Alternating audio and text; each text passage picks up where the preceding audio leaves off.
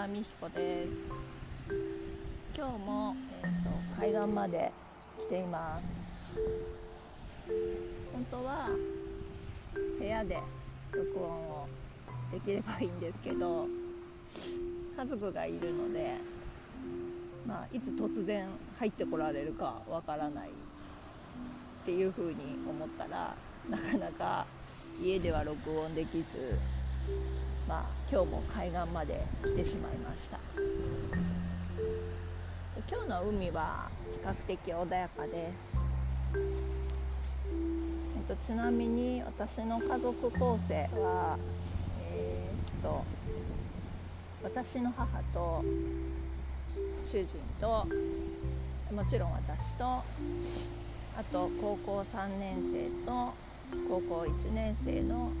息子。の、えーと、全部で5人になります。と私の父は何年前だったかな？えーと、と亡くなりました。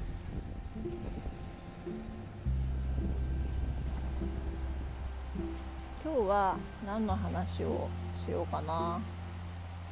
って思ってたんですけど自己紹介？うんそうだな。あんまり話すことないかな。そんなこと言ってたら放送できませんね。えー、っとちなみに先日えー、っとまあちょっとあるお母さんから相談を受けましてどんな相談かっていうと小学校の、えー、と4年生だったかなになるお子さんが、えー、ちょっと不登校気味になっているというご相談でなか、えーと、と4月に担任の先生が変わって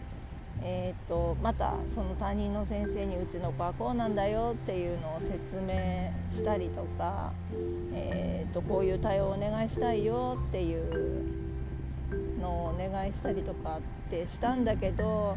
どうも、えーと、と意思の疎通が図れていないというかそのお母さんの希望を学校側が聞き入れてくれないというかなんか。モヤモヤしてるっていう感じのご相談だったんですね。えなんでそんなご相談が私にあったのか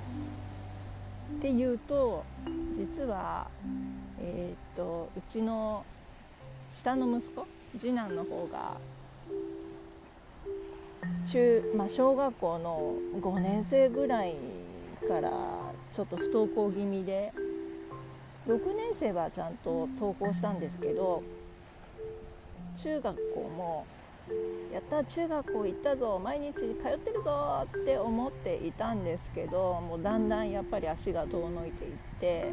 もう夏休みの直前ぐらいから全く行かなくなるっていう経験をしています。まあ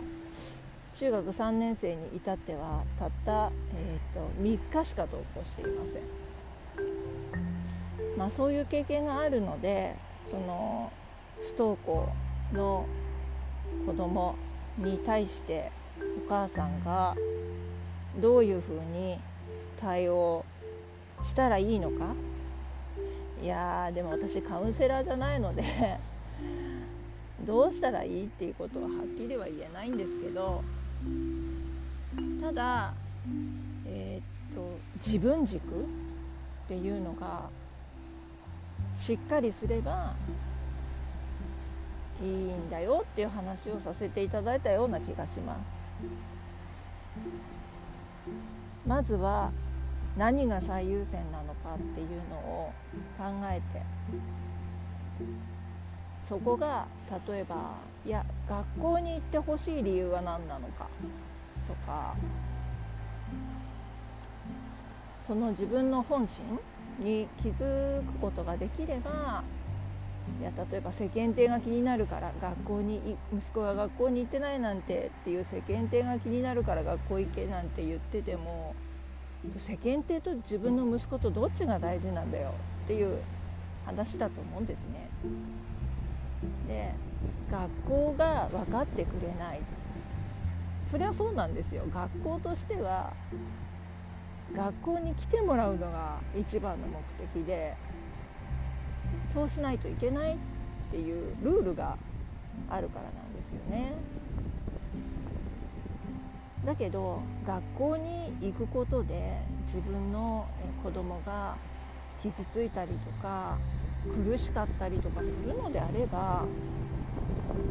学校に行かないっていう選択肢もありだと思うんですよね。そこを要はお母さんが、えーと、割り切れるかどうか自分さえしっかりしていればその息子を守れるのは先生でも何でもなくやっぱりお母さんなんですよね。やっぱり自分の子供を守りたいって思うのであれば無理やり学校に行かせるっていうことをしなくてもいいんじゃないかなって私は思います。そうだな。ちょっと重い内容になっちゃったんですけど。